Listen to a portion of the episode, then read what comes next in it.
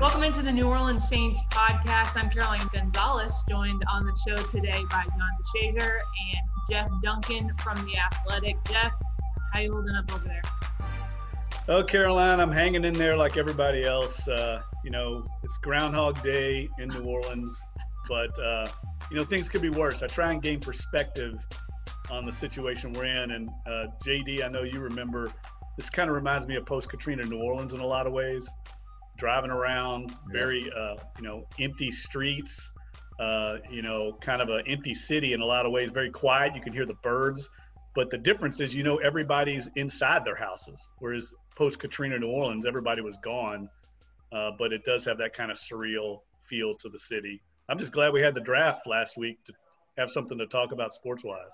Yeah, between that, the last dance, and the rebirth game, I feel like I've had a little bit um, of of sports to kind of tap into. But I think the last time we talked, Jeff, you were um, I don't remember if you were completing or still working on your book. Where are you at with that right now? Since you've had plenty of time to work on it. Yeah, you know that's funny. I tell everybody uh, I've kind of been in self isolation and quarantine for about three months, or you know, four months, because the last two months of the NFL season and into January, I was finishing the manuscript on this book. Uh, so I was basically holed up in my home office working by myself, feverishly trying to get that book done. And it's right now in the kind of the editing revision stage, and we're getting ready to send it off for layout, and then I'll get it back. So it's due out in October. It's on uh, Sean Payton and Drew Brees, and really gets into the um, the nuts and bolts of how they put together this offense and what makes Brees and Payton and their unique partnership, um, you know, so prolific. And I make the argument in the book that it's that they're the greatest offense in NFL history. We've, we've now seen it for a decade and a half. They've been able to evolve and stay ahead of the competition when a lot of other great offenses have kind of petered out. We saw what happened in St. Louis with the greatest show on turf. Uh, the old Air Coryell Chargers did not last nearly this long. Uh, so I think it's a testament to the ingenuity and creativity of Sean Payton, the greatness of Drew Brees, that they've been able to kind of maintain this level of offensive uh, proficiency over such a long period of time. Now, I this is funny. For- this is funny, but it ain't funny. Uh, Dunk's been holed up in the house in his cave, and now when it's finally time to come out, he can't come out. right, right, exactly. Good point. Um, now, this question's for both of you guys because you guys have a pulse on uh, Sean Payton and Drew Brees. And so, whenever Drew Brees announced that he was coming back, uh, you know, some people were surprised, some people weren't. Uh, but it seems like the last, like, what, three years now, the Saints have had pretty unfortunate endings to their season. And it just seems like time and time again we say, you know, Drew wouldn't want to go out like that. Uh, but at some point, you know, Father Time's going to catch up to you, and it's it's going to be time to go. But what was your reaction when you heard that Drew was coming back? Were you surprised yourself, or did you know he was coming back because of his competitive nature? Well, uh, you know, it didn't surprise me. I, would actually had a sit down, my final sit down for the book project with Drew uh, right after the season. So we talked a lot about this, and I knew it was going to be a difficult decision for him and that it would involve a lot of different people, his inner circle, his family. Uh, but at that time, I'll be honest with you, I think he was leaning toward retire, retiring. Um, I think it was that close. But I think the further he got from the season, uh, you know, there's so much emotion with a season-ending loss like like they had against Minnesota. I think the further he got from it, he he realized he had a, an opportunity to come back with a with with a great team. I mean, let's face it, this team remains one of the Super Bowl contenders in the league. And I don't think, frankly, he didn't tell me this, but I just don't think he wanted to go out with that loss in his, on the end of his career. I really right. believe he, wants to have a better ending, uh, you know, to his his story. And uh, so I think he got motivated like he always does. And I've heard he's been extremely motivated out in California right now, um, more so even than a year ago. Uh, and you know how he's wired. I think he's going to come back uh, guns ablazing this year. But I, I do think all signs point to this maybe being his last season, but I think that'll be Drew's decision uh, after the season. Yeah, I, I, I didn't think he was leaning toward retirement at all. I, I just I just felt like he was going to come back, and then seeing him at the Pro Bowl, it just made me feel more that you know it, he was definitive about you know he was going to be back. Now I know he said he wanted to take a month and, and that kind of thing, but I just always felt like he was going to come back. I'm with Dunk. I know he didn't want to go out this way, and not that it was reflected poorly on him as much as he felt like he's really in a window where this team could do something. This team could win one. This team definitely uh, wouldn't be going, shouldn't be going out in, in, a wild card game at home. So, yeah, I, I thought he was going to come back for that reason. And, and he's still playing at a high level. And I think knowing that he's with a complete team where he doesn't have to save the Saints every week.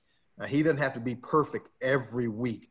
Uh, you hear him talk more and more now about um, um, no, there's no such thing as, as, as you know you know a bad profit. You know, just take a check down, punt it, get the ball back, and that kind of thing. And you look statistically, his percentages keep going up, completion percentages, because he's taking less risks because he's playing with better teams.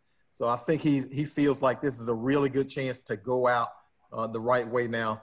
And I do believe, like Dunk, this that this is going to be the last one. I think this is going to be his going quote unquote last dance because you know the TV contract's already set up, uh, the succession plan's already in place, and so I think it's just all set up for this to be his final season. Well, he has to be stuck between a rock and a hard place, right? Because you guys have both said he doesn't want to go out the way that the last few seasons have ended, but you only have so much control over that, right? Like you can control what you do and to some respect what the team does, but if the season ends the way it does, like it has the past few seasons, you can only do so much about that, and eventually you might have to go out the way you don't want yeah, to. but but the first think about it, three three straight years. The first two were flukish. You know, the Minnesota Miracle, flukish. Um, the the non-pass interference calling the Superdome against the Rams, flukish. Right. This is the one where they legitimately got beat. Minnesota just got them. You know, and they were a better team that day. And I don't think, you know, nine out of ten times that Drew Brees of the Saints will feel like Minnesota was a better team. Mm. That's why I think he didn't want to go out that way. And that, not that you want to go out on a flukish play either, but I definitely feel like, you know, he feels like they, he's got as good a team as he's going to have. You know, why not make another run at it? Yeah, it goes back to what Sean Payton says a lot. He quotes Bill Parcells, as you all know, all the time, his mentor. And Parcells' philosophy was, you know, you need to be one of those 12 relevant teams that gets in the playoff mix every year. And eventually you're going to break through, but you just got to be in the tournament every year to kind of have a chance. And the, the New England Patriots are a great example of that. They get there every year. Sometimes they get beat on a fluke play like David Tyree or a, a late interception against the Seahawks. Sometimes they win by coming back from a 28 to 3 miracle or they win on a you know a, a fluke play themselves. That's the that's the point. You just got to get in the mix and I think Drew looks at it and says, you know what, we're going to be back in the mix again this year. Eventually, our odds are going to play into our favor. Gotcha. Good point. Good point. Um, so obviously, this past was that last weekend? Yes. This past weekend? Yes. Okay. This past weekend we had uh, the draft, so some kind of sport, something to pay attention to.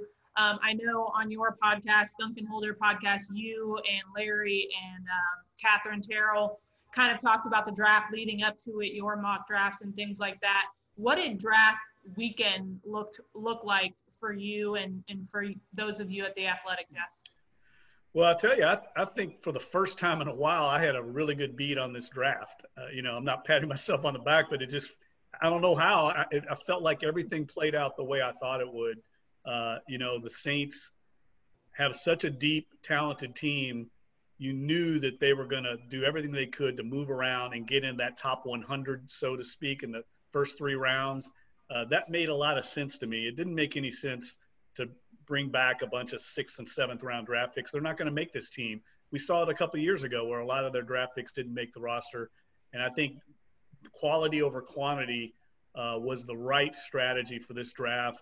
I think the picks made sense when you know what their areas of need are.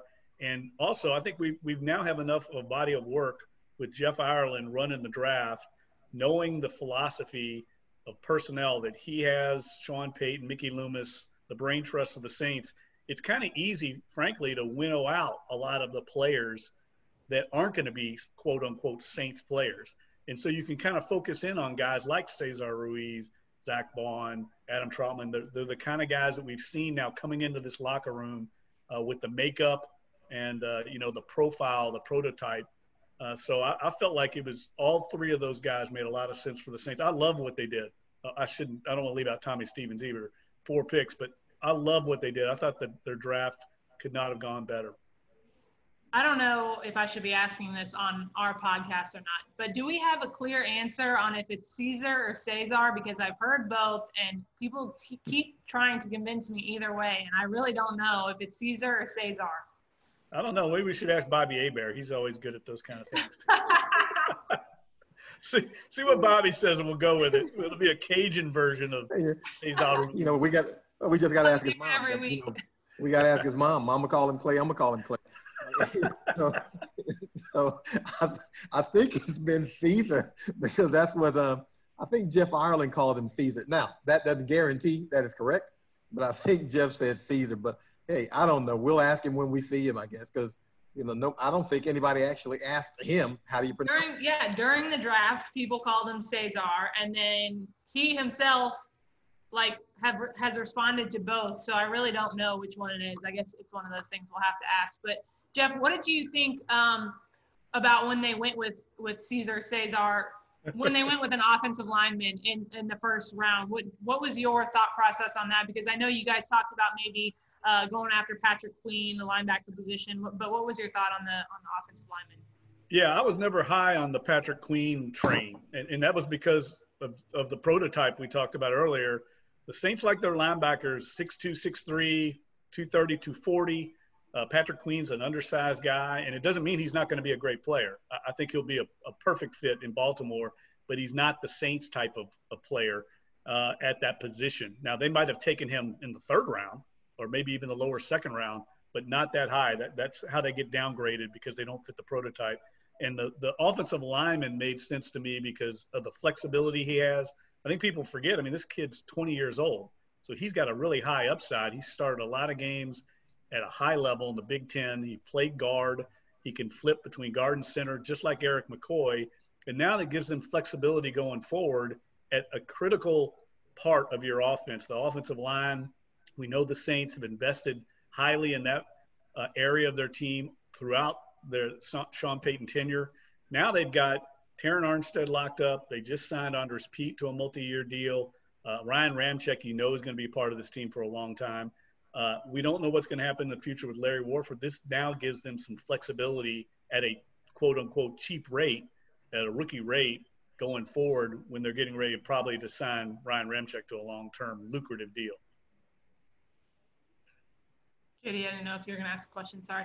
Um, as far as the undrafted free agents go, we know that you you both have said that you really like you know the the four picks that the Saints have had did in the draft. But as far as undrafted free agents, is there anyone that you've seen a name on that you particularly like or think that they're going to make this roster? Because as you said earlier, this is going to be a really tough roster for anyone to kind of break through. We know Deonte Harris did it last year, but this is still a really good team and it's going to be tough.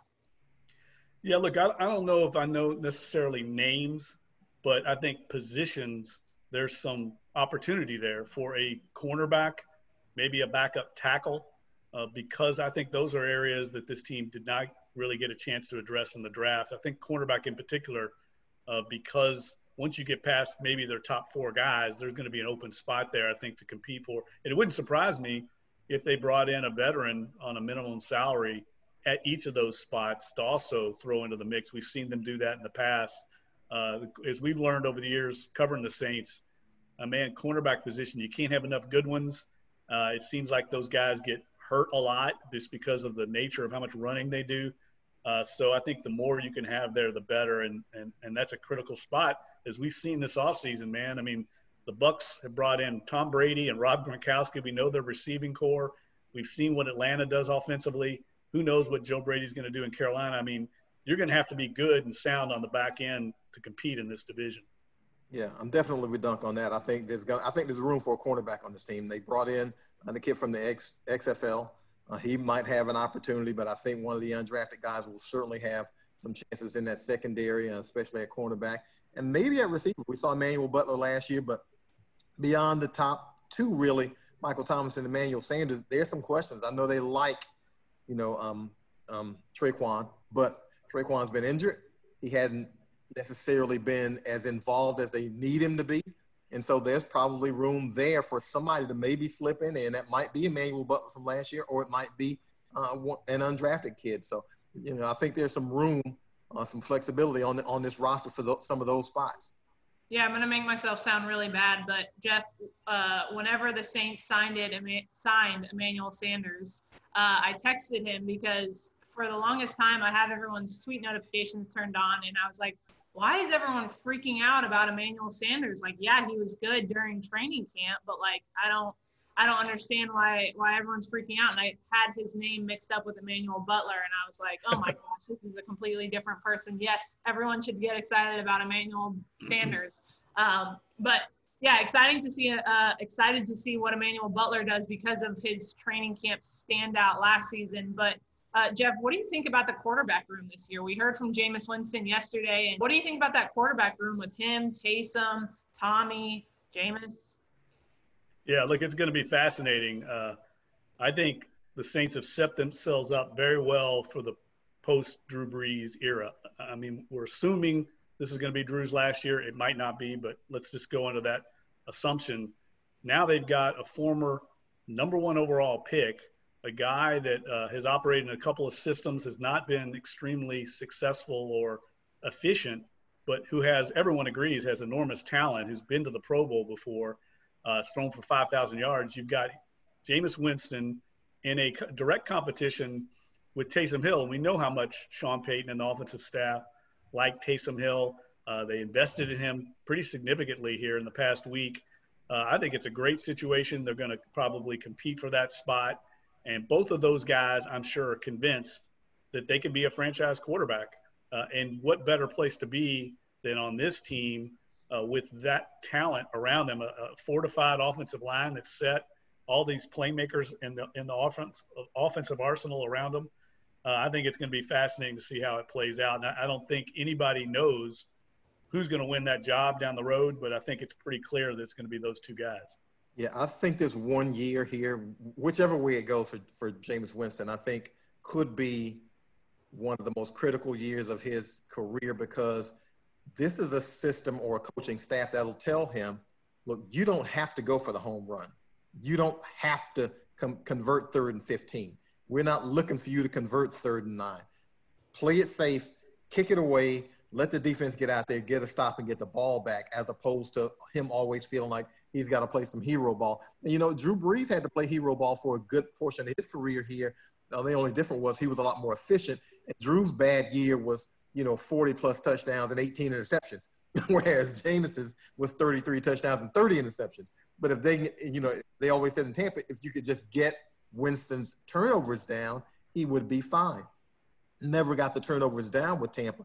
But in this team, with this system and these players around him, maybe you can coach him into taking that small profit and holding on to the football and not turning the ball over. And if you can get him into that mindset, you know, there's no such thing as a bad profit. You know, there's no such thing as as throwing. You know, there's no bad there's no bad thing about throwing it away and living for another down. And you might be able to get him to be a lot more successful. Look, and I agree with JD. I think that's a great point. This is a a crossroads season for Jameis Winston. If he can't do it here in this system with this offensive coaching staff and, and convince them. Uh, he's already basically failed with Dirk Koetter. Uh, Bruce Arians gave up on him. And if Sean Payton gives up on him, I think it's going to be difficult for him to convince other teams that they can they can turn his his career around. What about Taysom Hill? Do you think we see uh, the same amount or a little bit less production out of him as far as special teams, other the million positions that he's played because we heard during his conference call he thinks um, you know he'll focus a little bit more on quarterback but still you know do whatever the team needs him to do what do you think we'll see out of his production i think it's going to be i mean taysom said as much the other day i think it's going to look a lot like the vikings game in the playoffs mm-hmm. where he i think he had about 25 touches in that game but i do think where he, where he gets dialed back is special teams that's the area they can dial him back i think they've done a lot of work in this offseason of bringing in guys on special teams. That could be where Tommy Stevens makes the roster. I doubt he will, but they're going to have somebody play some of those roles that he played in the past, and we'll see him maybe taking a few more snaps at quarterback. Uh, but I don't think uh, he's ever going to usurp, you know, Drew Brees in terms of how many snaps he sees a game. But I think it'll be uh, more as a utility player, like we saw against the Vikings. Yeah, I think he'll really be strictly offense. Um, I, I think the special teams snaps, unless there's some kind of emergency or something. Maybe if it was a playoff situation or something like that, you want to, you definitely want to have your best guys on the field. But regular season, I don't think he'll be. I don't think we'll be seeing him rushing the punter or going, you know, on the kickoff team trying to make a tackle. I think those days for him will be over because he's too valuable now offensively, especially if he's going to be your really number two quarterback. All right, guys, I want to talk a little bit about New Orleans and uh, the culture right now because obviously things are shut down a little bit. Jeff, how are you surviving without Clancy's? Are you? Are you doing drive-by? Are they one of the uh, the curbside pickup locations? So look, Camp Clancy's is a block away from my house, so that, that's why it's become my go-to spot. Um, it's a great neighborhood place. I can't wait till it reopens. I think the opening night is going to be epic in Clancy's. It's such a neighborhood institution. There are people that have worked there for over two decades, a lot of people. Uh, and the people that go there have been going there for decades. So it's just a unique New Orleans uh, restaurant, and much like you see around the rest of the city, right? There's all these these kind of singular one-off institutions. I think of Commander's Palace, places like that. Uh, so I'm looking forward to it. But no, I'm dying. I'm jonesing for Clancy's. There's no doubt about it. Uh, and and look, that's what makes you know New Orleans such a special place to live is the culture here. Eating out is part of what we do. I mean, it's part of how we socialize, how we network and communicate with each other, more so than any city I've lived in. Uh, going out, uh, whether it's going to restaurants, bars, festivals, it's it's New Orleans is a get outside type of place to live. And right now, I think we're all in that same boat as far as longing to get back to that sense of normalcy especially if you're JD because he can't cook. So. you know, she said that a few times for somebody who lives on hummus. So I don't know what she's exactly. I, I do have to dial back, uh, you know, retrace our steps here for one second though, because Duncan and correct correct me if I'm if I'm wrong. You believe this Saints roster is the most talented under Sean Payton, or one of the most? No, I think it's definitely the most. I mean, when you look at the fact there were 11 players that went to the Pro Bowl last year. I, look, I'm basing a lot of it on some analytics. Pro Football Focus uh, analytic website has the Saints with seven elite players graded on their grading system. The next team in the league has five, and that's the defending Super Bowl champion Kansas City Chiefs. No other team in the league has more than three. So that means the Saints have twice as many elite players. Uh, it, it, according to Pro Football Focus, they also have very few holes in this team. And JD, you alluded to what Drew Brees uh, talked about earlier. This team, I think, defensively is sounder and certainly better on special teams than they were even in the Super Bowl year. I think 2011 was a more dynamic offense. I mean, that's the mm-hmm. best offense the Saints have ever had, in my opinion. Uh, may have been the best team, most talented team, but all around this team, I think, is better. And I think an- another kind of overlooked factor is the coaching staff. This is a very good staff. They've been together four years now. There's continuity. They know what they want to do. They they know about personnel. You've had Jeff Ireland now in the front office for five years. Uh, the stability and continuity of the entire organization is unprecedented around the NFL. So I think all those factors lead this to lead into making this team the best they've ever had. And I, I think you have so many players in their mid 20s in the sweet spot of their careers. They've been in the league long enough to know what to do, uh, but they're still young enough to be able to do it. And Drew Brees talks about that a lot. As your career goes, you kind of go through this arc of of your mental knowledge, uh, but your physical ability goes down the other way. And I think these guys are right at the nexus of the sweet spot for that. JD, anything else to add? Sorry, I didn't mean to limit your questions there. No, no, no. We're good. You know, unless I want to say something else about your cooking, we're good. Okay. Um, last thing I'll ask you guys, JD, have you ever been to Jazz Fest? Are you a Jazz Fest person? I went to Jazz Fest last year for the first time because, and and I say that and people look at me like I got two heads or something. But That's mind-boggling. How no, the first because, time? Yeah, because it's always been either some Saints goings on or some on or something happening to where I hadn't been able to really do a jazz fest. Or, you know, I was covering the golf tournament. It was always something happening that I didn't do a jazz fest. And then it got to the point where, you know, a couple of times maybe, you know, I'm a contrarian, as you know, most people know. So then it got to be like kind of vogue just to be able to say, no, I ain't do it because, you know, just didn't do it. so last year, a friend of mine got some tickets on Chaka Khan Day. And so I was like, you know what?